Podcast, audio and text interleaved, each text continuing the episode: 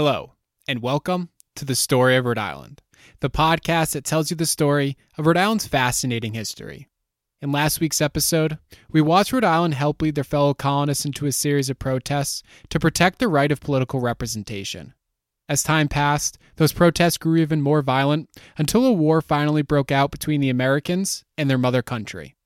As we jump into episode 4, we take a look at a group of 1,500 Rhode Island soldiers who have chosen to risk their lives so that they can regain their sacred rights as Englishmen. While observing them at their camp located just outside the city of Boston, it's hard to miss their stark contrast to the British soldiers they'll eventually be fighting. Unlike the British military that's filled with career soldiers in well polished uniforms, the American rank and file is made up of farmers, artisans, and tradesmen wearing an array of mix and match attire. Standing alongside the Rhode Island soldiers is Brigadier General Nathanael Greene. Greene has been chosen to lead these men into battle due to his relentless devotion to the Patriots' cause and with some convenient help from his well connected family. Similar to the soldiers in his regiment, Greene is also an unlikely warrior himself. In fact, there's nothing about Greene that would make one think that he's ready for the role that he's just been given. Not only does he have no military experience whatsoever, but he grew up in a Quaker household that taught him to despise the evils of war. To make it worse, he doesn't even fit the image of an 18th century soldier. The limp he's had since he was a young boy made even his own neighbors in the Kentish Guards reluctant to march with them. But nonetheless, this limping Quaker from Coventry has managed to overcome the odds and become the youngest general in the colony's newly created Continental Army. And now, he and this ragtag group of Rhode Islanders have decided to team up with their equally unassuming American colonists and go to war with the British Empire. For the time being, most of the colonists see this war as a necessary evil to regain their rights as Englishmen, eventually allowing them to return to the fold as subjects of the British Empire. But as I'm sure you already know, that's not what's going to happen. Instead, the Americans will discover that the only way their inalienable rights will remain intact is if they create their own independent nation. And some of the first colonists to advocate for such an extreme outcome are the same rowdy group of Americans who we watched ignite some of the revolution's earliest protests. As the troubles of war continue to plague the towns around Narragansett Bay and British ships bring their economy to a standstill, the Rhode Islanders will find themselves craving independence more and more every single day.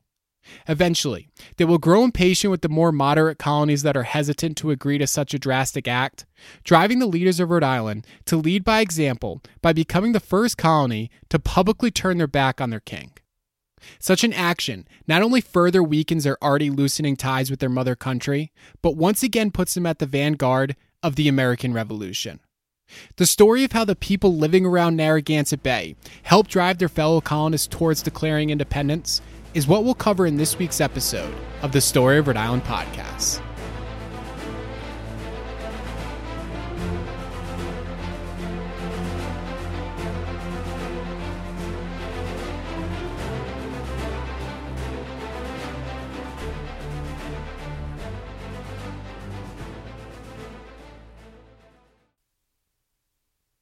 Surrounding the city of Boston on a July day in 1775 are soldiers in America's Continental Army. And while their various different uniforms and social norms illustrate how the colonists are still in the process of forming a joint American identity, there is one thing that pretty much all of them have in common a lack of discipline. As we observe the colony's regiments, we see filthy camps in complete disarray, men constantly leaving their posts before being relieved of duty, and in the distance, we hear the sound of long range shots being fired at British officers that stand no chance of hitting their target. However, amongst this sea of disorderly regiments is one that stands out from the rest the Rhode Island Company. For the past month, their Brigadier General, Nathanael Greene, has turned his group of dysfunctional soldiers into the most disciplined and orderly of them all.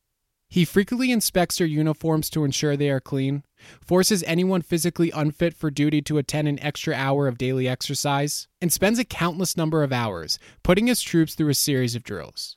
To ensure he leads by example himself, Greene rises early every morning while also working late into the night, showing his men just the type of commitment that they'll need to even have a chance of winning this war. Because while the American soldiers are just beginning to learn about the necessary training and discipline that is needed for battle, sitting inside of Boston are thousands of well trained British soldiers led by three of Britain's top generals Henry Clinton, William Howe, and Gentleman Johnny Burgoyne. These are the men Greene thinks about as he meticulously studies his troops parading on the grass in front of him. But those thoughts quickly disappear when he realizes that walking towards him is the tall man from Virginia who's just been named the commander in chief of the Continental Army. Greene quickly adjusts his posture and puts on an even more determined face than what he had on before. Then, as the commander approaches him, he greets him by saying, General Washington, good day, sir. Washington, with his always stoic personality, responds warmly by saying, Good day, General Greene. I must say, I once again find myself impressed by the discipline and organization I see in your men. While attempting to hide his excitement from Washington's approving words, Greene thanks the commander in chief, but explains how they still have a long way to go. Attempting to act as if his knowledge of war expands beyond what he's read in books, Greene states how at some point the excitement from the early days of war will wear off, and all these men will have to rely on is their discipline and training.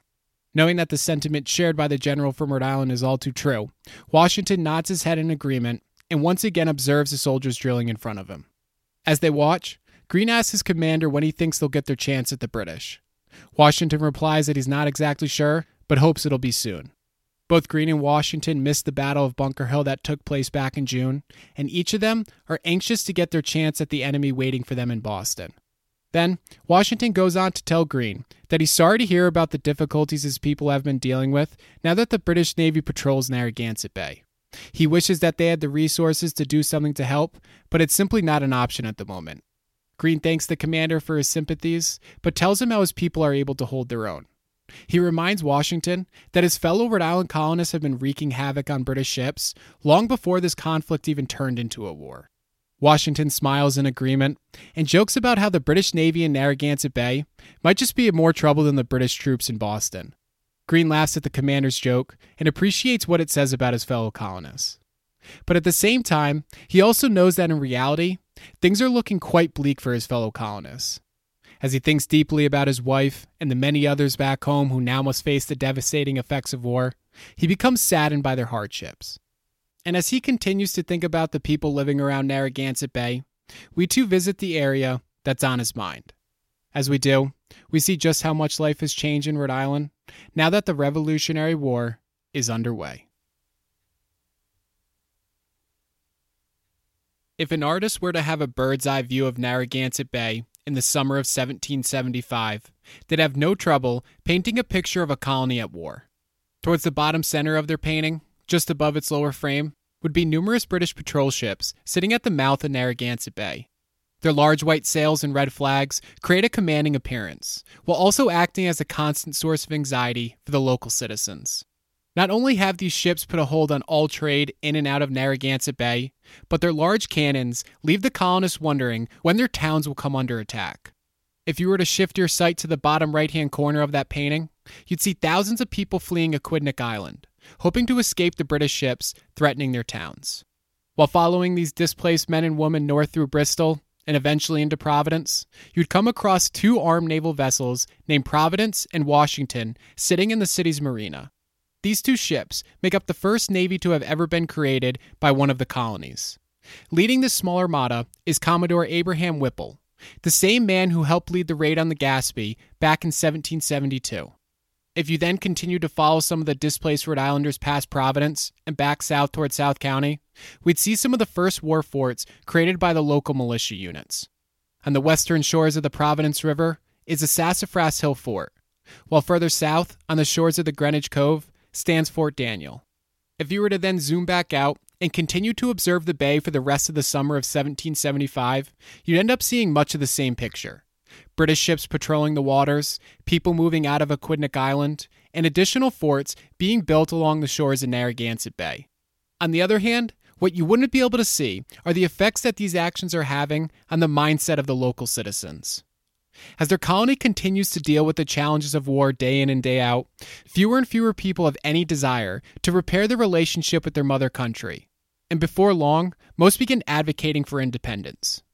But such an idea is by no means new to the colonists living around Narragansett Bay, as one of the colony's leading newspapers, the Mercury, has been telling its readers since 1774 how the only path to freedom is to have Congress, quote, complete the system for the American independent commonwealth, unquote. And while such a thought was too radical for most to publicly agree with back then, a majority of citizens end up in favor of such an outcome as events continue to escalate towards the end of 1775. It starts when British ships shell the town of Bristol in October, and then continues into December when British troops raid Conanicut Island.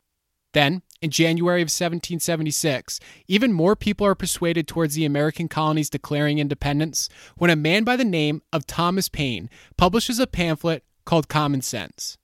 Paine explains how the American colonies must devote themselves to freeing their colonies from the evil monarchy abroad by creating their own nation of free individuals. These words resonate deeply with the Rhode Islanders, and as their commitment to independence becomes even more intense, so does their willingness to retaliate against the enemy.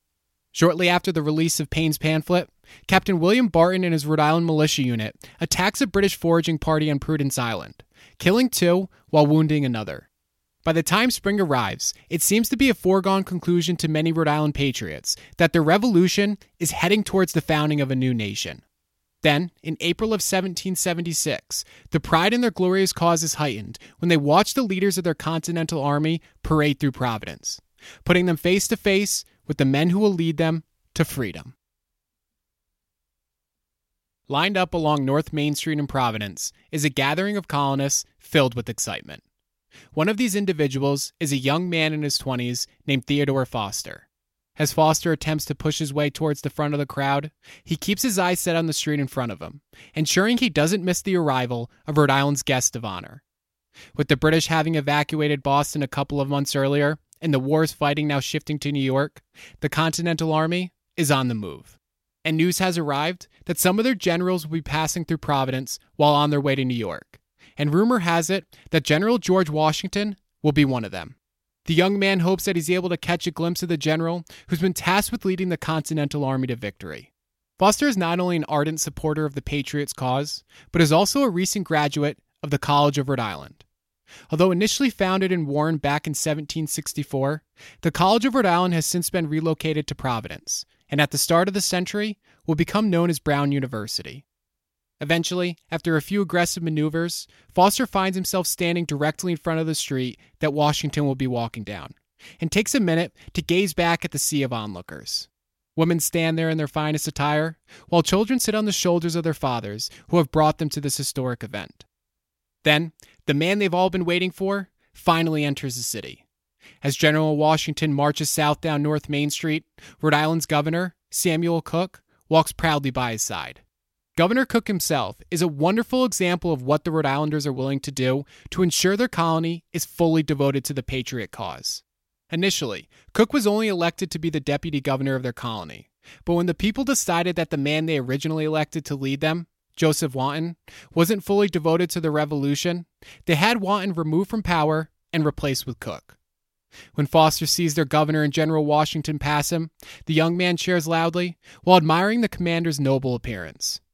The calm yet assertive demeanor Washington has as he rides on his horse creates a sight that leaves the people in awe. Following shortly behind him are two Continental regiments led by Nathanael Greene. Knowing just how important public perception will be to winning this war, Greene has instructed his troops to wear their finest uniforms, have their rifles cleaned, and their faces neatly shaved, creating the illusion that this group of farmers and artisans have been transformed into a well trained army.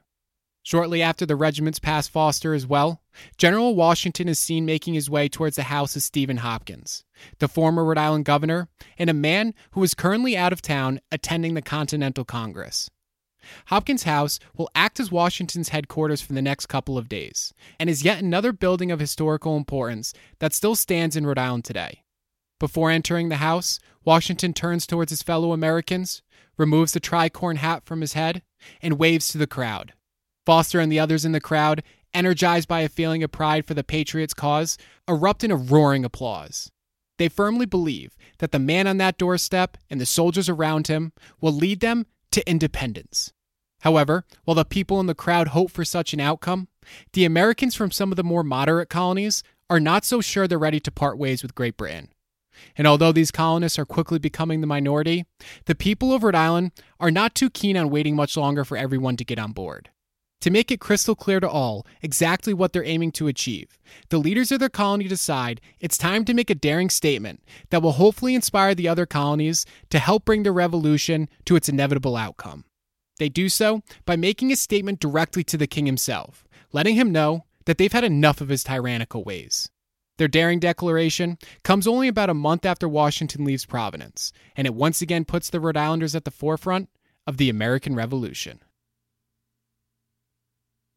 Perched up alongside College Hill, with its back up against Benefit Street, is the Providence Colony House. The importance of the building is illustrated by its Georgian style architecture and Flemish bond brick walls. Located only about a tenth of a mile west of the Colony House is the Moshassuck River, the same river that Roger Williams traveled up when he founded the town of Providence back in 1636. And although the town has changed quite a bit since its founding, one thing has remained constant the town's thirst for freedom. But instead of religious freedom, the people of Providence are now hoping to be freed from the tyrannical ways of King George III. After being at war with the British Empire for a year now, the people of Rhode Island are more than ready for independence. It's due to these sentiments why we see the members of the Rhode Island General Assembly making their way towards the Providence Colony House. It's the afternoon of May 4th, 1776, and a nervous yet determined look can be seen on the delegates' faces as they enter the building. While filing into their seats, little is said amongst the men as their minds are far too focused on the act of defiance they're about to commit. When all the delegates make it into the building, and with the assembly ready to begin, a man by the name of Jonathan Arnold makes his way to the center of the room. Along with being a member of the colony's government, Arnold is also a surgeon in the Continental Army and the head of the military hospital in Providence. Needless to say, he's a devoted member of the Patriots' cause. In fact, he's so devoted to their movement that he authored the radical act that he now holds up in front of him. As he begins reading its words to the members of the assembly, his voice trembles, partially due to nerves, but even more so because of the excitement flowing through his body. Arnold reminds the crowd how King George has sent, quote, fleets and armies to America to confiscate our property and spread fire, sword, and desolation throughout our country in order to compel us to submit to the most debasing and detestable tyranny. Unquote. Then, he continues to explain how because of these horrific acts, it's no longer reasonable for their people to remain loyal to such a tyrant, and that it's time for the colony of Rhode Island to renounce its allegiance to King George III. After finishing his statement, Arnold takes a minute to observe the reaction of his fellow statesmen. On their faces is a stern and contemplative look.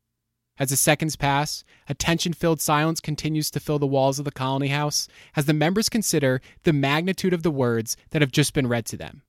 If the act were to be approved, then the Rhode Islanders would no longer be loyal subjects to their king. And although technically they wouldn't be declaring independence, a fact that is often misrepresented today by a holiday known as the Rhode Island Independence Day, it is without a doubt a bold and incredibly defiant move it would mean that Rhode Island would officially be breaking ties with their king and making their only remaining link with the British Empire their loyalty to Parliament, bringing them closer than any other colony to eradicating their connection with their mother country entirely. It is not only a powerful statement, but one that also comes with dire consequences if this war does not end up going their way. Because of this, it's easy to understand why the men in the room are hesitant to vocalize their support at first. Sensing their hesitation, Arnold decides that they might need some more time to process what's just been proposed, so he begins making his way back to his chair. But just before he leaves the front of the room, he hears a man pounding the bottom of his cane on the colony's wooden floor, letting Arnold know that he supports the bold declaration. By the time Arnold turns towards the man making the noise, the pounding of another cane is heard as well. As each second passes, more and more of the men join in, and eventually, the once silent room is consumed by the sound of collective defiance. The men are telling their fellow colonists that the time for reconciliation is over, and it's now time to begin the process of creating a new nation, one that prioritizes liberty over the unjust will of a select few. Shortly after the act is passed, word makes its way to the members of the Continental Congress meeting in Philadelphia, and the men representing Rhode Island are proud to know that their little colony is continuing to drive this revolution forward. And so, with a little nudge from the people living around Narragansett Bay, the representatives in Congress continue pushing the rebellion towards its inevitable conclusion. As the weeks pass, the voices of the more moderate members of Congress continue to dwindle until they become almost unnoticeable. Then, in July of 1776, the members of Congress officially sign the Declaration of Independence, turning the colonists' fight to regain their rights as Englishmen into a war for independence. When one of the Rhode Island delegates, Stephen Hopkins, goes to sign the document, the other delegates around him notice that his hand is shaking. Realizing that everyone thinks his hand is shaking due to nerves and not because of the Parkinson's that's begun to plague his body, Hopkins reminds everyone that although, quote, my hand trembles, my heart does not, unquote. But nobody would have blamed Hopkins if fear would have been the reason for his trembling hand, because at that moment, Hopkins, along with his fellow Rhode Island delegate, William Ellery, are two of the 56 members of Congress who have officially committed treason, a crime that's punishable by death.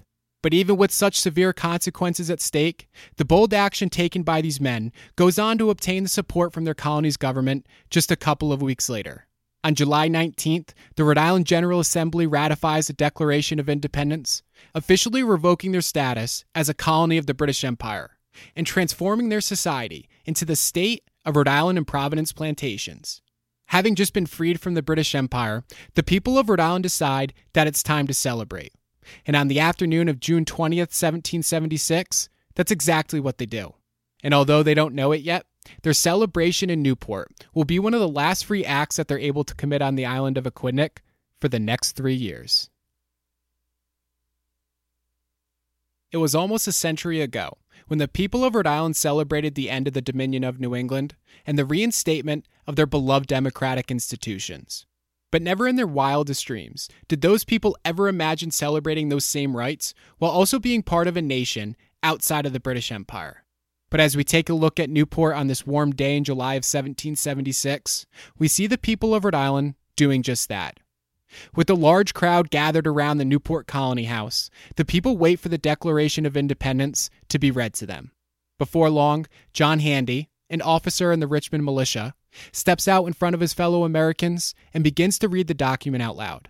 As his voice travels into the ears of each and every person in front of him, Handy feels his heart begin to pound from a feeling of elation coursing through his veins. The members of the militia in the audience listen closely, knowing that the words in this document details a list of rights that they might end up sacrificing their life for. As Handy makes his way to the second paragraph, he tells the crowd about these rights. He states how, quote, we hold these truths to be self evident that all men are created equal, that they're endowed by their Creator with certain unalienable rights, and that among these are life, liberty, and the pursuit of happiness. Unquote. Such sacred words touch the heart and minds of every single man and woman in the crowd, while leaving those of color left to wonder when they'll be included in that statement as well. While such a dichotomy of liberties is left unaddressed for the time being, it's one that future generations will have to resolve with bloodshed and war. For the next few minutes, Handy continues to share the document's words to the crowd while they listen along in awe. Then, he comes to the final sentence and states how he and his fellow colonists, quote, mutually pledged to each other our lives, our fortunes, and our sacred honor, unquote. When Handy is done reading, 13 shots are fired by the local militia, followed by a series of three cheers from the civilians. And although the bodies are injected with the feeling of pride for their glorious cause, an underlying sense of anxiety exists amongst the group as well. The people of Rhode Island know that declaring independence is one thing, but defending it will be a far more difficult task. As they have already experienced over the past year, the British Empire has no plans of just allowing their highly profitable American colonies to slip from their hands without a fight. King George has every intention of showing the colonists just how easily their plans of creating an independent nation will crumble at the hands of the British military. To ensure this happens, 24,000 British soldiers and 8,000 hired Hessian troops are on their way to the American colonies to squash the rebellion. Their arrival will not only give Nathanael Greene his first taste of battle, but show him that he still has a lot to learn. After suffering the biggest loss of his entire career, Greene and Washington will find themselves on the run, while General Henry Clinton and his joint British and German forces make their way to Rhode Island. Before long, Aquidneck Island will be handed over to the British enemy, and nearby towns will be destroyed by invading troops, teaching these highly defiant Americans just how much it'll cost them to protect their independence. But that's a story for next time on next week's episode of the Story of Rhode Island podcast.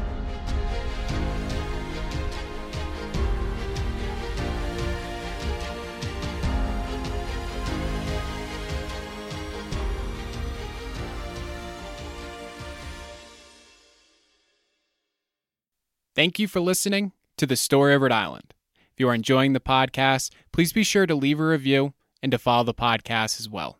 If you'd like to learn more about today's episode and others as well, you can visit storyofrhodeisland.com.